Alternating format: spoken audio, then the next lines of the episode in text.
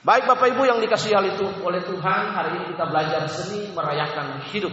Kita sudah membaca ayat-ayat ini, Bapak Ibu kita lihat ada tujuh poin penting. Silakan next slide. Ada tujuh angka penting dalam perjanjian lama, Bapak Ibu lihat. Seven numbers symbolize the perfectness of God. Angka tujuh melambangkan sempurna, kesempurnaan angka, kesempurnaan tentang the personality of God, kesempurnaan tentang pribadi Tuhan. Jadi angka tujuh dalam Alkitab, the seven numbers in the Bible symbolize the perfect, melambangkan kesempurnaan, melambangkan kelengkapan, melambangkan paripurna. Nah kita lihat dalam ayat-ayat yang barusan kita baca itu Bapak Ibu yang dikasih Tuhan. Ada berisi dua pasang yang saling bertentangan. Yang pertama berkaitan tujuh hal yang pertama. Jadi ada dua ada 21 pasang. Tujuh hal yang pertama berbicara tentang kegiatan hidup manusia sehari-hari, our daily life, our activity. Tujuh hal yang kedua itu berkaitan dengan perasaan manusia, rasa manusia. Tujuh hal yang ketiga peristiwa dalam kehidupan, peristiwa misalnya perang dan lain. Nah kita lihat tujuh hal yang pertama yang berkaitan dengan aktivitas manusia Bapak Ibu. Lahir, meninggal. Menanam, mencabut. Membunuh, menyembuhkan. Merembah, membangun. Menangis, dan kemudian tertawa. Dan meratap, menarik. Tujuh hal yang berikut. Next Bapak Ibu. Ya. Mengumpulkan batu, menahan diri yang memenuh Menahan diri berkaitan dengan perasaan, our feelings. Yang sering kali feelings itu dapat merusak hidup kita kalau kita tidak memanajemen rasa hati kita. Hati adalah basis pertobatan itu dengan baik. Hati adalah pusat kehidupan itu dengan baik Bapak Ibu. Menahan diri, memeluk, mencari, merugi, menyimpan, membuang, merobek, menjahit, berdiam diri berbicara, mengasihi, membenci. Kemudian ada perang dan damai. Jadi dalam ayat-ayat yang kita baca itu ada tiga aktivitas yang penting. Yang pertama, aktivitas manusia sehari-hari. Yang kedua, our feelings, perasaan kita berkaitan dengan hati, keputusan, pilihan dan tindakan kita. Yang ketiga, peristiwa dan kejadian di dalam hidup yang tidak bisa kita kendalikan. Perang, gunung meletus, bencana alam, dan lain sebagainya. Semua kejadian dalam alam dan dalam hubungan manusia telah diatur dalam ritme hidup. Jadi Bapak Ibu dan anak-anak perhatikan semua kejadian all the things that we facing day by day tidak bisa lepas dari sakit penyakit, tidak bisa lepas dari kematian, tidak bisa lepas dari peperangan, tidak bisa lepas dari berbagai peristiwa hidup yang tiga poin tadi. Ada keseharian kita hidup, kita menanam, kita membuang, kita mencabut. Ada saatnya membenci, melepaskan dan lain sebagainya. Ada kejadian yang tidak bisa kita hindari dalam hidup. Semua ritme itu telah diatur oleh oleh Allah. Bagaimana supaya saya merayakan kehidupan saya? Saya harus berdamai dengan kenyataan yang ada. Nah, sering kali kita menjadi korban hidup. Menjadi korban kehidupan. Kita mati konyol dengan hi hidup kita karena kita tidak tahu bagaimana merayakan hidup itu dengan baik dan benar Bapak Ibu lihat. Next. Ya. Yang pertama, kita harus menerima ritme hidup. Hidup itu sudah diatur sedemikian oleh Tuhan. Tidak lagi ada kebebasan. Bisa juga dianggap sebagai sesuatu yang positif. Jadi God was design our life, Bapak Ibu. Perhatikan dalam Mazmur 139 ayat 14 kejadianmu dahsyat dan ajaib. Kita lahir ada di dunia that was fall in sin, Bapak Ibu. Ada sebuah lagu yang dia menolak realita dia hidup. Dia lahir, kita tidak bisa memilih. Kalau saya diizinkan kemudian untuk memilih, saya memilih lahir dari keluarga yang nobleman, yang terhormat, sugih, kaya, sultan supaya saya bisa flexing-flexing, tidak capek bekerja, pelayanan dan lain. Saya duduk saja. Saya menikmati hidup. Tapi saya ternyata tidak bisa memilih. Semua sudah desain oleh Allah. Karena itu, saya dilahirkan dari orang Ambon. Saya hidup dalam keluarga yang sederhana dengan disiplin yang keras. Saya harus bisa menerima realita itu dan berdamai dengan realita itu dengan membingkai semua yang ada dari perspektif Alkitab. Supaya kita bisa berdamai dengan diri saya. Artinya kita menerima diri kita apa adanya. Gambar diri kita, citra diri kita itu harus kita terima as designed by God. Karena kalau kita tidak menerima gambar diri kita, maka kita akan menolak situasi keadaan siapa kita. Itu yang paling penting Bapak Ibu. Yang kedua, hidup teratur di tangan Allah. Aman, terpola, punya makna. Jadi daripada kita frustasi, pengkhotbah bisa bersuka cita. Ia membuat segala sesuatu indah pada waktunya.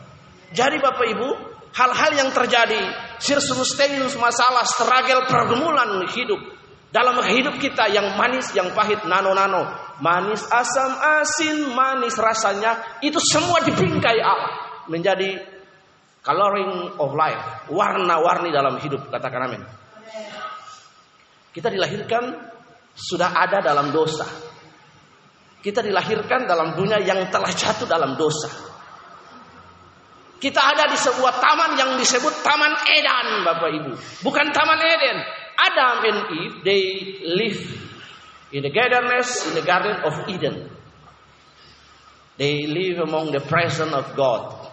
Tapi ketika mereka rebel, berontak, maka Taman Eden itu tadi berubah menjadi Taman Edan. Jadi kita sementara hidup di dunia yang edan, yang menolak nilai-nilai Allah. Karena itu bagaimana kita merayakan hidup di tengah-tengah edan dunia yang edan ini dengan perspektif yang baik dan benar menerima ritme hidup.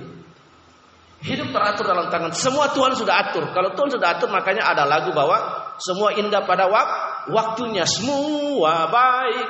Semua baik apa yang kau perbuat di dalam hidupku.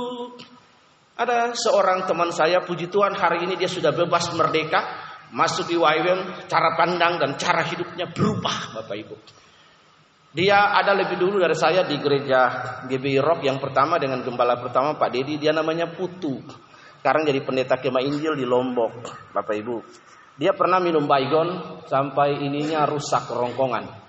Karena dia menyesal salah satu poin yang penting ketika konseling dia menyesal lahir dari keluarga yang miskin. Dia tidak menerima dan berdamai dengan situasi. Dia menolak. Ketika kita menolak situasi, menolak asal kita, tempat kita lahir, keluarga, di mana kita ditempatkan, maka secara otomatis kita menolak keberadaan Allah yang menempatkan kita dalam berbagai-bagai peristiwa hidup dari mana kita berasal.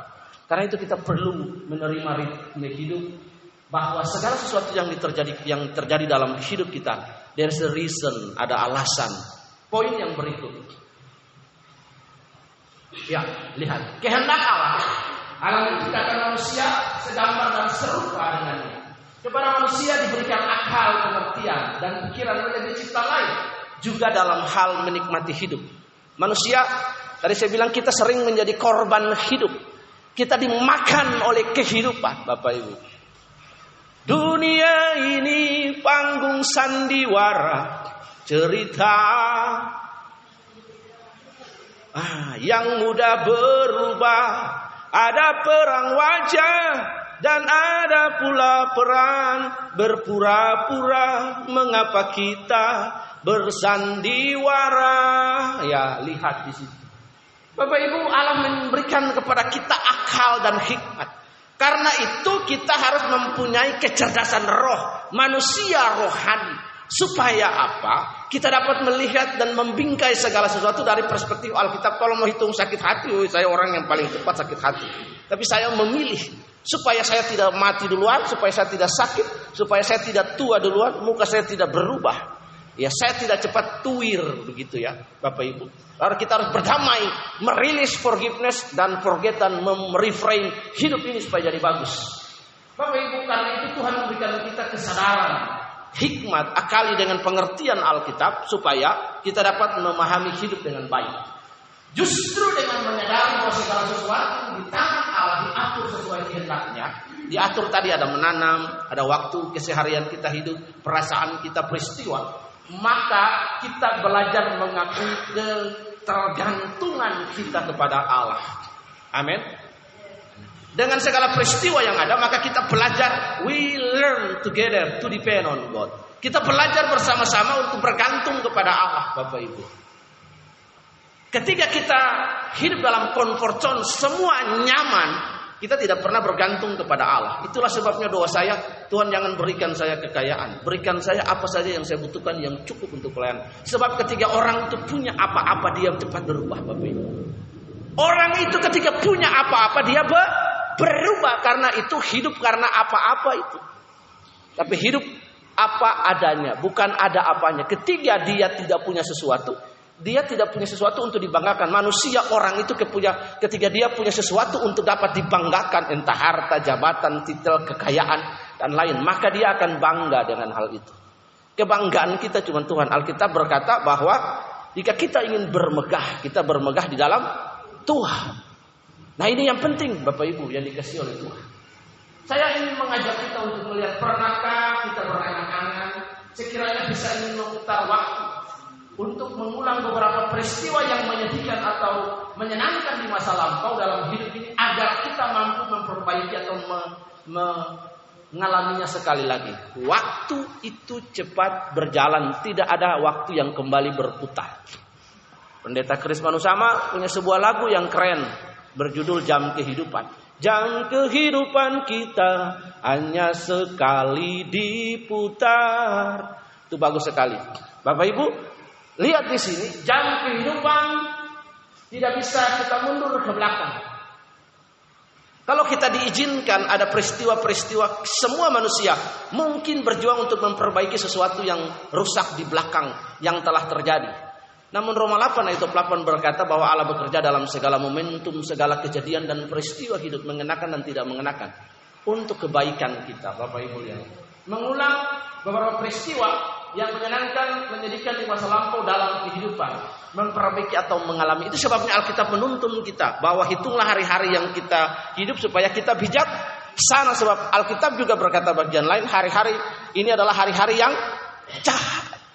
Karena itu kasih kita bijaksana supaya kita menjalani hari-hari hidup dalam kita berrelasi dengan orang lain. Di dalam kita berrelasi pasti ada bentrok. Bapak Ibu pasti ada bentrok. Pasti orang kamu bilang ada tetumbunya. Suatu saat pasti ada perasaan yang tidak mengenakan di antara kita, bahkan di antara kita. Tapi bagaimana kita memanajemen hati, perasaan, pikiran kita supaya konflik yang ada, kerenggangan yang ada itu tidak memperburuk hidup kita dan akhirnya kita jadi korban dari sikap dan attitude kita sendiri. Lihat next. Halo. Firman Tuhan dalam hal ini mengingatkan kita untuk segala sesuatu ada masanya. Masa adalah kurun waktu tertentu yang ada awal dan akhirnya. Yang dimaksud segala sesuatu meliputi tiga hal. Yang tadi saya bilang kegiatan hari-hari menanam, mencabut, merombak, merobek penjahit, cari untung, rugi. Yang kedua kejadian yang melibatkan perasaan, nangis, mengeluh, tertawa, meratap, mengasihi, membenci, berdiam diri, berbicara. Peristiwa kehidupan seperti lahir, meninggal, berdamai.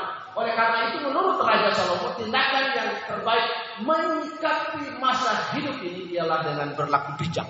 Ada tiga hal penting yang kita belajar. Next. Ya. Next lagi. Ya. Bapak Ibu, masa hidup kita dalam perhitungannya karena dia Tuhan yang mengatur segala sesuatu tersebut menjadi indah. Kita akan belajar dari seorang pribadi tadi pengantar yang bernama Yusuf. Yusuf adalah tipologi dari Yesus Kristus. Orang yang mengalami selain Ayub tapi Yusuf yang mengalami penderitaan yang paling parah datang dari orang-orang terdekat adik kakak kandungnya semua. Mereka menjualnya, berencana membunuhnya. Tapi Allah membalikan seluruh rencana jahat itu menjadi kebaikan. Dan kemudian Yusuf berdamai dengan hidup. Dia bisa melupakan, dia bisa mengampuni dan membingkai kejadian yang orang lain buat terhadap dia dari kacamata firman Tuhan. Kemudian Yusuf merdeka dia mati, dia meninggal dalam suasana damai. Ini yang penting bagi kita Bapak Ibu.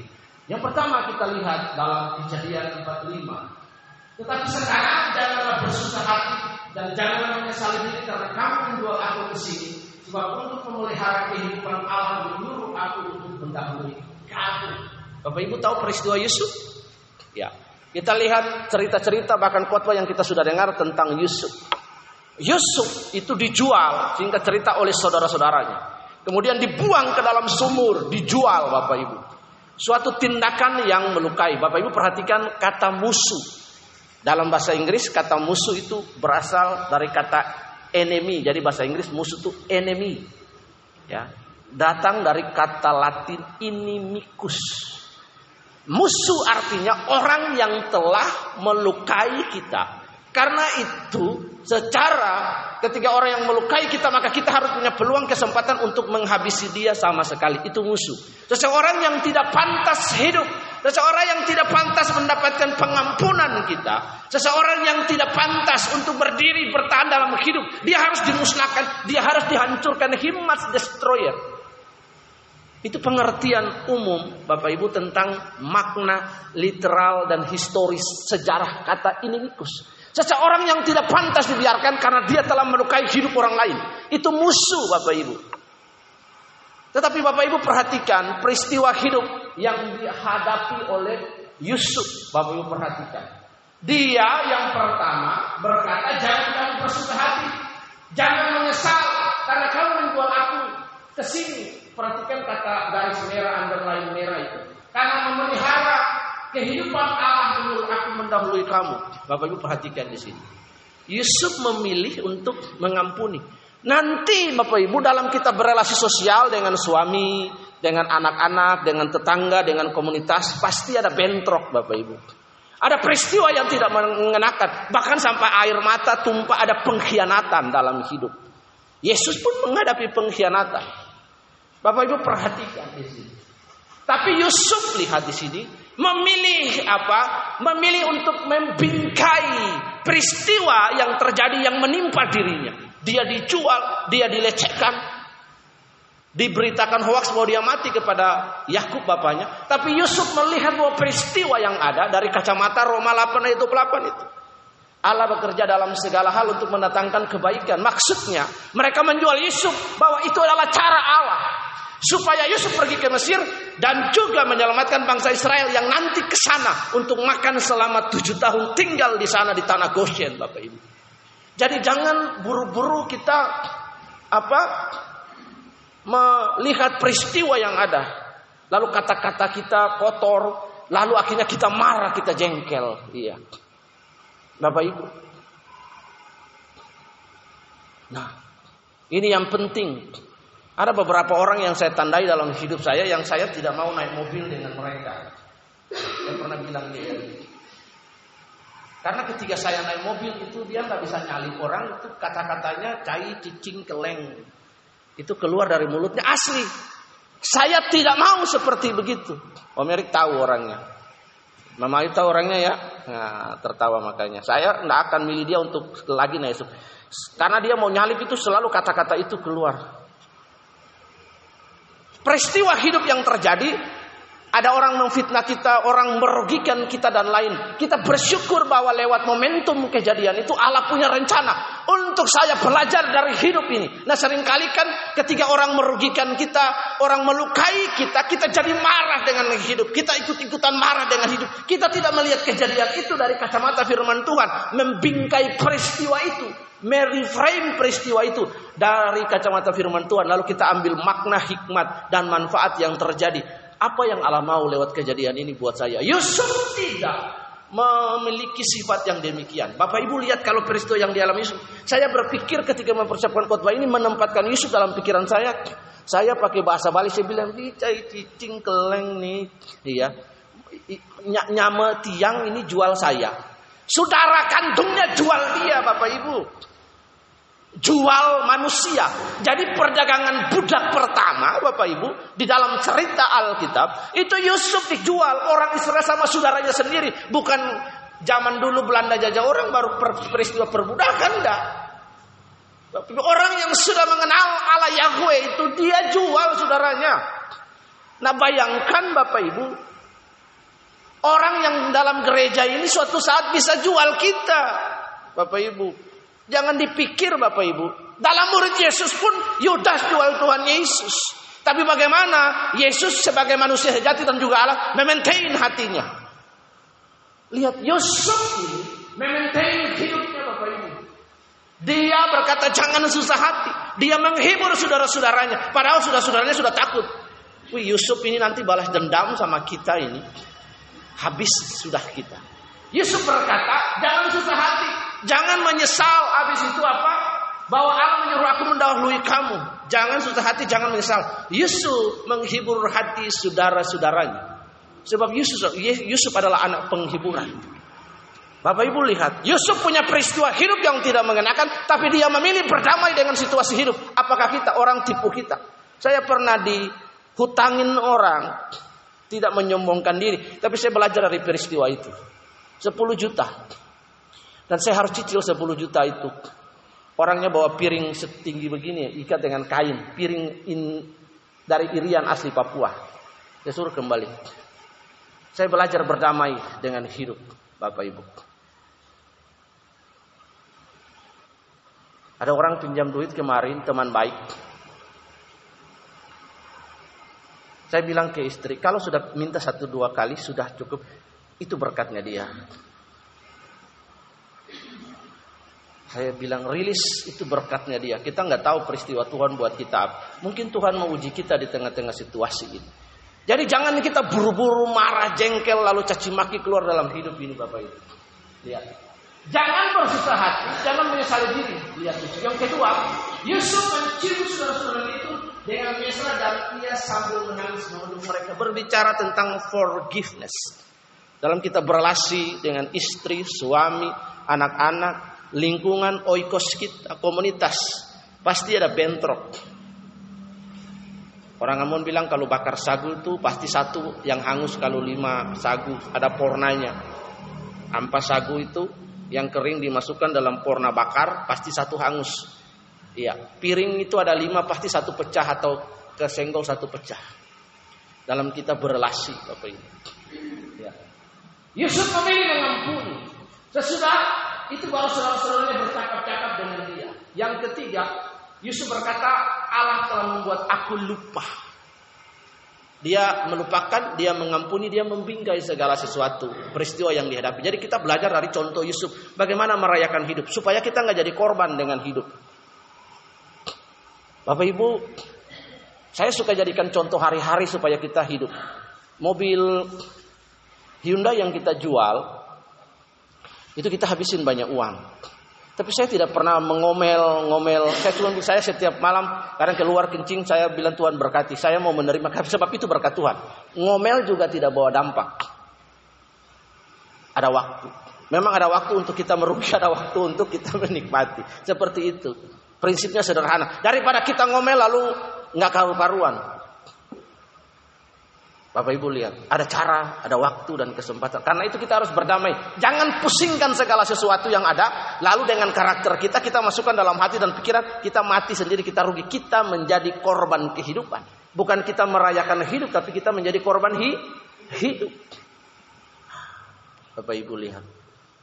Ini yang penting Bapak Ibu. Kita lihat next.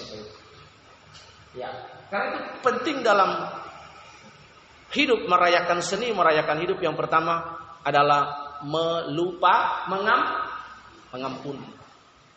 Dalam doa Bapak kami, selain Tuhan memberikan kecukupan Bapak kami, doa Bapak kami bilang ampunilah kesalahan kami, seperti juga kami mengampuni orang yang bersalah kepada kami. Tiga hal yang sering saya lakukan Bapak Ibu, saya mengajarkan mengampuni bukan karena saya belum pernah melakukan, saya sudah melakukan ini berulang kali. Jadi saya cerita suatu saat kita berpendeta itu bertengkar ribut di pantai. Persekutuan pendeta di kota ini. Ribut bertengkar. Doa itu hambar dan semua bubar pulang. Hari Minggu waktu masih di rumah di BB Agung Hari Sabtu saya mempersiap, mempersiapkan khotbah tentang kasih. Nah, tiba-tiba suara di telinga saya jelas lembut tapi tegas munafik. Saya tiba-tiba tersentak. Saya taruh pulpen itu saya ambil motor Supra saya bilang ke si temanin saya. Ada dua pendeta yang harus saya selesaikan. Even saya tidak salah. Saya pergi di sana, pendeta yang satu dia kaget. Istrinya takut Pak Roy jangan berkelahi di sini, jangan uh, apa pukul suami saya atau apa. Saya enggak. Saya mau datang mau minta maaf. Dia keluar, saya peluk dia, saya minta maaf. Pak Roy kenapa ini? kan tidak ada kita salah, cuman kita bertengkar ribut tadi. Buat saya itu hal yang uh, harus diselesaikan. Saya cerita Roh Kudus berbicara telinga saya harus datang menjawab dan saya peluk dia, saya minta dia doakan saya. Dari situ saya pergi ke pendeta yang lain lagi. Saya minta dia doakan saya juga. Baru saya bisa mengkhotbahkan tentang kasih dan pengampunan dan angkat perjabuan minggu pertama. Bapak Ibu, peristiwa-peristiwa hidup yang kita hadapi melepaskan pengampunan itu tidak gampang. Tapi ketika kita melepaskan pengampunan, kita sementara mengamankan kehidupan kita. Katakan amin. Kita sementara mengamankan kehidupan kita, membersihkan perjalanan kita dari hal-hal yang dapat merusak. Hati ini basis pertobatan Bapak Ibu. Alkitab berkata, jagalah hati dengan segala kewaspadaan, karena dari situ terpancar hidup. Jadi kita harus dengan mudah untuk mengampuni Bapak Ibu. Kalau kita berkata, saya tidak bisa mengampuni terlalu sakit. Apakah Bapak Ibu dan saya lebih hebat penderitaan dari Yesus. Tidak ada penderitaan sehebat Yesus. Kemarin saya jelaskan kan singkat tentang girostyrofoam. Itu alat cebok Romawi yang dicampur dengan air dengan cuka untuk pakai cebok. Itu dicucuk di anggur yang paling kualitas rendah anggur untuk orang miskin seperti cuka rasanya. Dicocok itu ada bekas-bekas tai dicocok supaya Yesus minum. Apakah kita lebih menderita seperti itu daripada Yesus sehingga kita tidak belajar untuk mengampuni? Mengampuni Bapak Ibu itu untuk mengamankan hati saya. Ingat kalimat ini. Hurting people, hurt people. Orang yang cenderung terluka, yang tidak bisa mengampuni, gampang untuk mengampuni orang lain. Kalau kita nonton sebuah film yang diperankan oleh Kevin Costner, itu yang lagunya dinyanyikan oleh Brian Adams. Anda nonton film itu ada cuplikan lagunya bagus sekali. Saya suka lagu itu. Please forgive me. Nah, nah, nah, nah, nah, nah. Jadi tolong ampuni saya, tolong maafkan saya. Bapak Ibu forgive. Mengampuni Bapak Ibu. Yusuf mengampuni saudara-saudaranya yang telah menjual dia. Yesus mengampuni kita dari orang berdosa. Suatu saat dua orang datang, si A dan si B. Si A berhutang ratusan juta kepada raja. Si B berhutang puluhan juta kepada si A. Raja mengampuni mereka berdua. Si A kemudian mencekik si B. Bayar hutang hal ini diketahui oleh raja, dipanggil dan dimarah. Kalau hutangmu ratusan juta aku mengampuni, mengapa puluhan juta hutang si B kepadamu tidak kau ampuni? Bapak Ibu kita berdamai dengan hidup, mengampuni orang lain itu mengamankan hati kita, mendatangkan kesehatan bagi kita, memuluskan jalan kita. Bapak Ibu tidak ada belukar dan semak dalam hati kita. Buat apa kita simpan kotoran? Buat apa kita simpan dendam yang akan menghancurkan diri kita? Kalau kita tidak melepaskan pengampunan. Kemarin saya lupa save videonya, Bapak Ibu, tapi videonya bagus sekali. Saya lupa benar-benar saya nyesal. Karena bagus. Dalam video itu ada seorang anak yang lumpuh yang mau mati. Dibawa enci-enci yang tua, itu orang China. Tua, dia dibilang sama anak-anak yang lain, "Ma, ampunin dia, Mas, supaya dia pulang. Dia sudah lumpuh puluhan tahun." Karena dia kurang ajar sama emaknya. Ini emaknya juga sudah tua begini. Dia datang, dia peluk kaki emaknya. Emaknya mengampuni dia baru dia meninggal. Jadi pengampunan itu kalau kita tidak mengampuni Bapak Ibu, mari kita kebiasaan memiliki hati seperti daun keladi. Bapak Ibu kalau lihat daun keladi di situ ya, tidak percaya sebentar coba itu di sana sama di situ. Ambil air sedikit saja. Siram di atas daun keladi. Ada enzim yang seperti lilin yang melindungi mengcover daun keladi itu sehingga daun keladi basah. Semua daun basah. Yang tidak basah geli air dia jatuh itu daun keladi. Karena itu kita harus memiliki hati seperti daun keladi yang tidak mudah untuk menyimpan. Ya selesai selesai. Katakan yang sudah ya sudahlah. Kalau laki-laki masih bisa, Bapak Ibu. Karena dia tidak punya lemari hati, tapi perempuan dia punya lemari hati. Dia simpan semua yang busuk, yang baik dia simpan semua. Makanya yang peristiwa 30 tahun lalu menikah, tiba-tiba pecah hari ini dia masih bisa ingat. Amin. Ah, iya. Ah. Ini yang penting. Nah sering kali ketika terjadi bentrok aku menyesal menikah sama kamu. Ih, Jani subuh panat, telu, baru bilang tidak cocok. Nah cocok aja tiga. Apalagi cocok lagi, mungkin enam tujuh. Ayah, sudah 30 tahun menikah, 20 tahun menikah, baru nyanyi lagu pulangkan saja aku pada ibuku atau ayahku. Ternyata pengampunan itu begitu penting dalam hidup Bapak Ibu untuk merayakan hidup. Mari kita belajar melepaskan mengampuni. Mengampuni itu artinya memilih untuk tidak membalas. Cus untuk tidak revenge dalam hidup Bapak Ibu.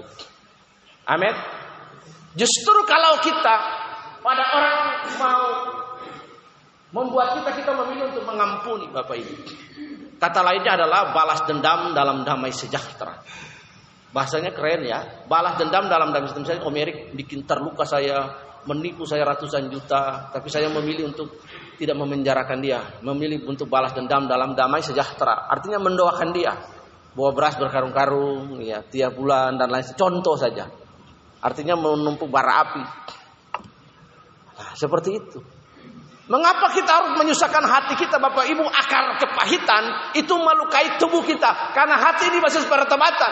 Ketika kita tidak mengampuni membenci seseorang maka dendam iri hati input itu Bapak Ibu dia akan merusak semua sel-sel tubuh ini dendam hati dan pikiran. Kan hati ini basis pertobatan. Hati kita harus clean, hati kita harus bersih supaya perjalanan hidup kita mulus. Sekalipun Bapak Ibu peristiwa-peristiwa itu menyakitkan kita.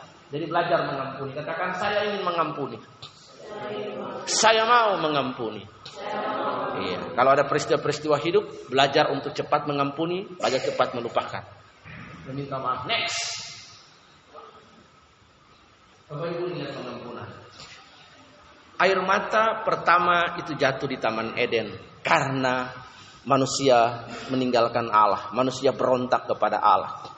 Since the day when Adam and Eve was fall in sin, for the first time, the tears come in the life of the humankind. Air mata hadir dalam pergumulan hidup ketika terjadi berentok ketika manusia berontak kepada Allah. When the man and the woman they rebel to God air mata itu jatuh karena perjalanan hidup mereka sangat susah, sakit penyakit, mencari kerja susah dan lain sebagainya. Waktu memasuki dunia, kutuk dan dosa memasuki dunia, air mata, air mata ada dalam seluruh perjalanan hidup. Mengapa saya harus memilih untuk menyimpan dendam dan kebencian dalam hidup? Itu akan merusak diri saya sendiri. Saya ingin merdeka. Ada sebuah ilustrasi, ada dua orang anak mereka bertamu ke rumah neneknya. Kakak, si kakak dan si adik. Suatu saat si adik ini dia bermain ke kandang ayam neneknya. Lalu dia membuat telur-telur ayam itu, beberapa telur ayam itu pecah dan dia akhirnya menutupi telur ayam itu yang pecah itu dengan jerami.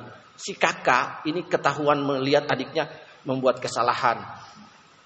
Lalu si kakak ngancam adiknya, "Dek, sekarang hari ini kamu akan mengerjakan semua tugas saya. Karena nenek itu kasih tugas kedua adik kakak. Bersihkan rumah cuci piring ngepel selama mereka numpang di rumah nenek. Adik bilang saya nggak mau. Kan sudah kita punya tugas. Kemudian si kakak bilang ayo kalau tidak mau maka saya akan kasih tahu kamu pecahkan telur nah nenek. Nek adik jadi takut. Adik di situ diperbudak oleh kakaknya. Suatu saat dia nggak tahan lagi. Akhirnya dia mengaku kepada nenek. Dan nenek itu mengampuni dia Jangan sampai kita diperbudak oleh dendam, iri hati dan lain sebagainya. Itu akan memperumit perjalanan kehidupan kita. Jadi memilih untuk rilis. Ketika mama jatuh di depan, saya cuma bilang ke dia, saya dudukin dia di tempat tidur, saya bilang,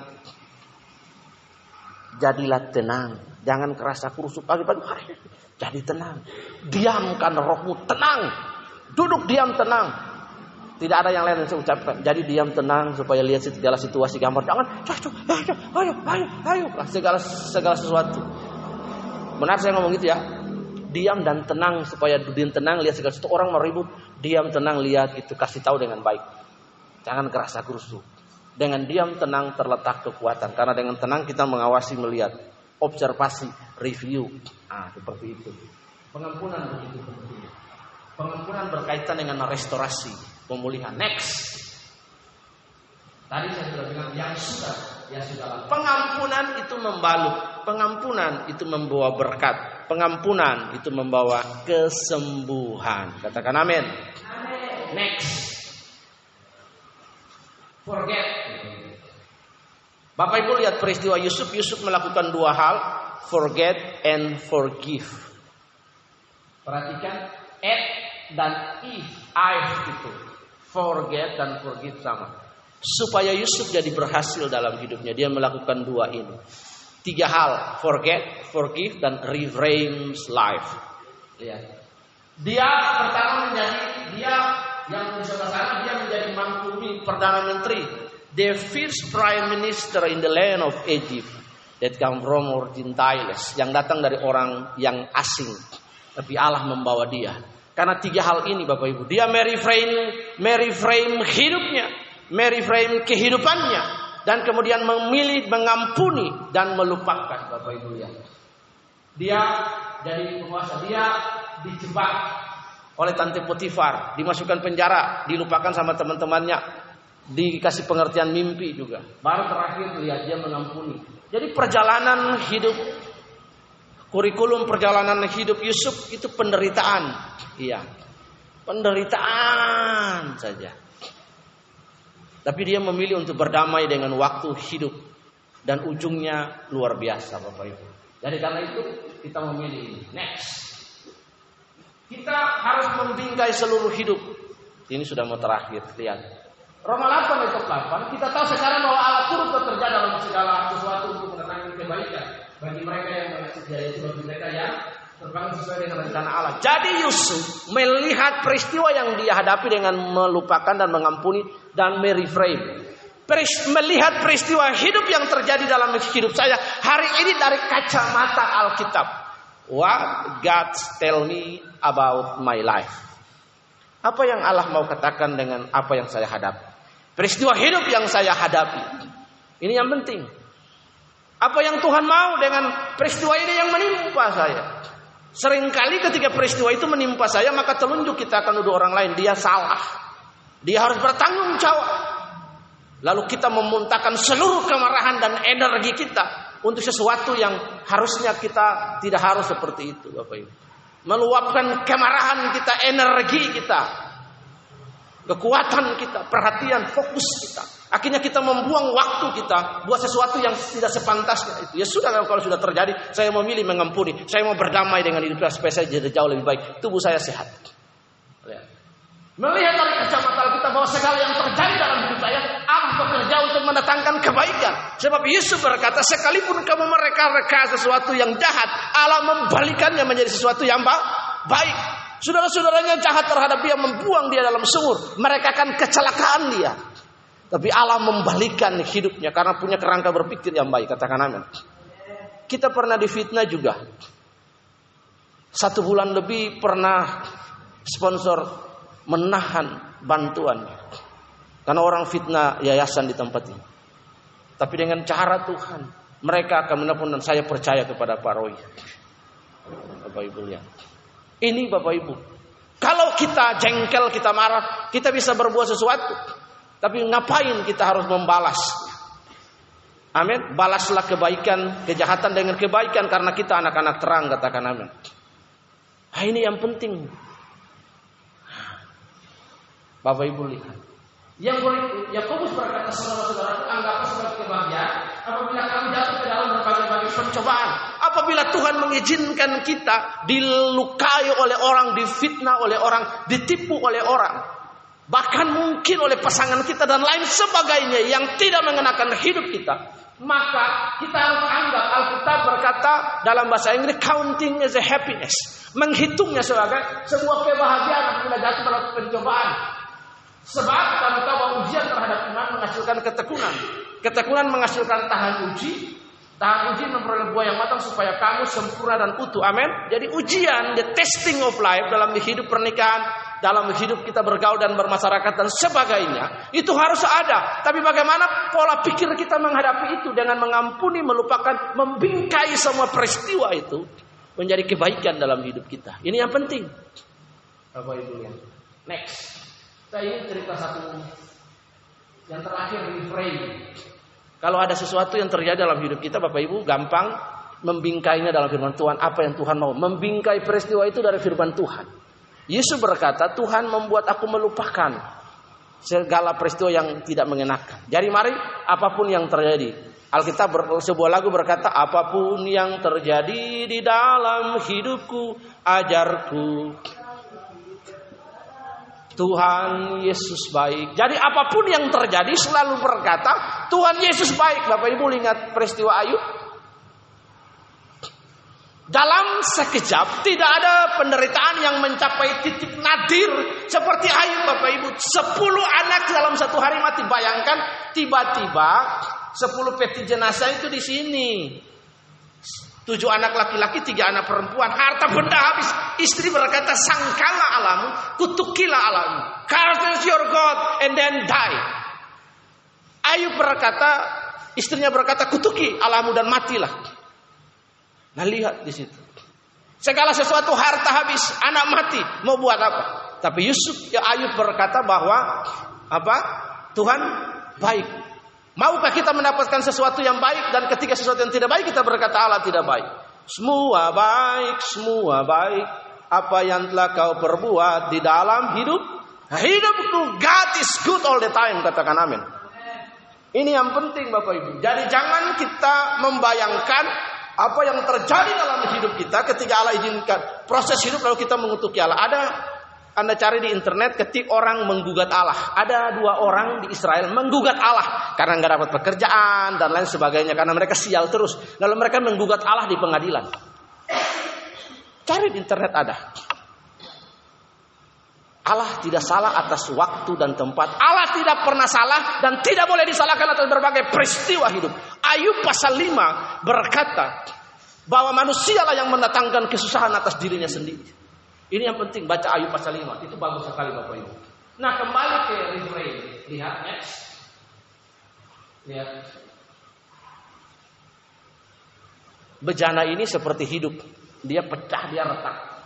Tapi Bapak Ibu lihat retakannya ini ditutup dengan campuran serbuk emas. Kita tidak bisa menutupi luka kita. Hari ini saya belajar ketika orang tanya Pak Roy apa kabar? Saya bilang kabar saya tidak sedang tidak baik. Saya sedang dalam pergumulan hidup. Karena ketika saya tidak dalam keadaan tidak uh, ini saya berkata sering kali kan kita menipu. Bagaimana kabarnya? Oh haleluya puji Tuhan baik. Padahal saya tidak sedang baik. Harusnya kita berkata ketika orang berkata, apa kabar? Saya sedang tidak baik-baik, tapi saya percaya bersama dengan Tuhan. Saya sedang menjalani proses hidup. Itu yang benar Bapak Ibu. Kita tidak bisa menyembunyikan luka kita. Tapi kita mempoles luka kita supaya orang tahu bahwa ada peristiwa hidup yang saya alami dan saya menang atas peristiwa hidup. Bapak Ibu lihat. Next lihat. Saya ingin kasih tahu pemahaman ini. Kintsugi adalah seni yang memperbaiki tembikar yang pecah di depan dengan memperbaiki bagian yang retak dengan pernis yang dicampur bubuk emas dan terkadang perak atau platinum sehingga memberikan tampilan bekas luka yang indah yang merangkul bagian yang rusak atau tidak sempurna seperti pada wabisan. Mengapa benda-benda kesayangan kita yang sudah cacat atau rusak harus dibuang dan meninggalkan kenangan akan pelayanan yang baik dan setia yang diberikannya selama bertahun-tahun? Jadi kalau ada yang kita punya luka Bapak Ibu, kita perlu balut luka itu, sembuhkan luka itu. Memang ada bekas luka, tapi kita telah menang atas pergumulan hidup. Kalau saya bisa mengampuni orang itu, maka ada tanda bahwa saya mengampuni dia. Orang yang paling sempurna dalam hidupnya, orang yang gampang memaafkan, mengampuni hidupnya. Mengampuni dalam hal-hal yang kecil, dalam hal, -hal besar. Lihat Bapak Ibu, luka itu perlu dibalut.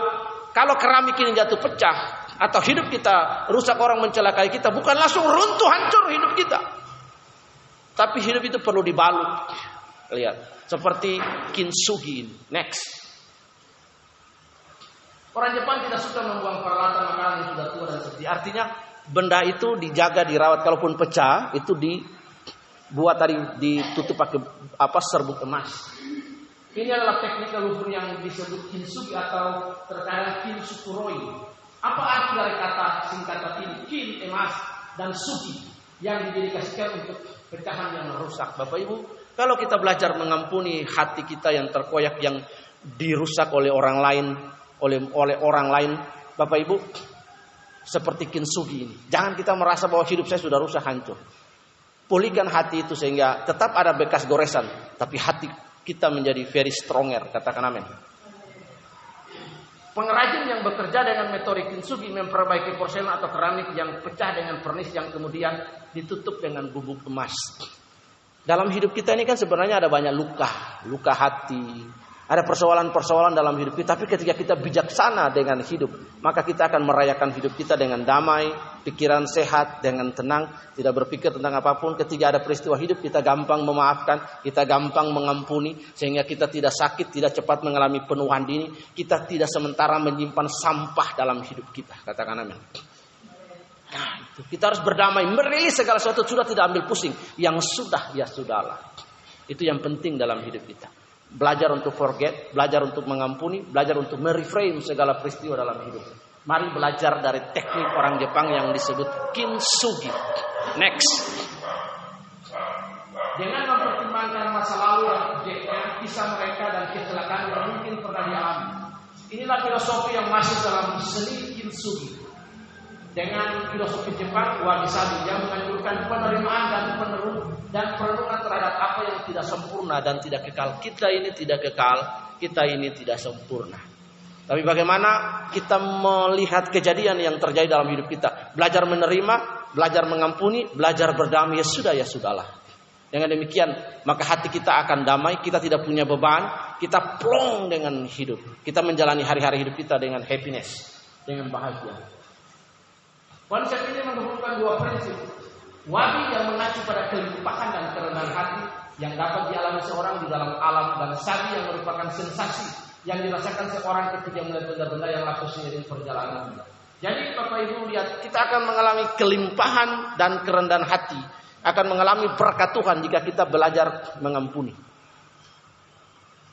dalam hidup ini. Gampang kita bilang mengampuni, Perlu praktek. Saya sudah mencoba berulang kali praktek dalam hidup. Sekalipun sangat susah buat saya. Tapi saya belajar untuk menerima, untuk mengampuni. Supaya saya tidak menyimpan dalam hati saya sampah dalam hidup. Apa pun yang terjadi Tuhan Yesus baiklah dalam hidup ini.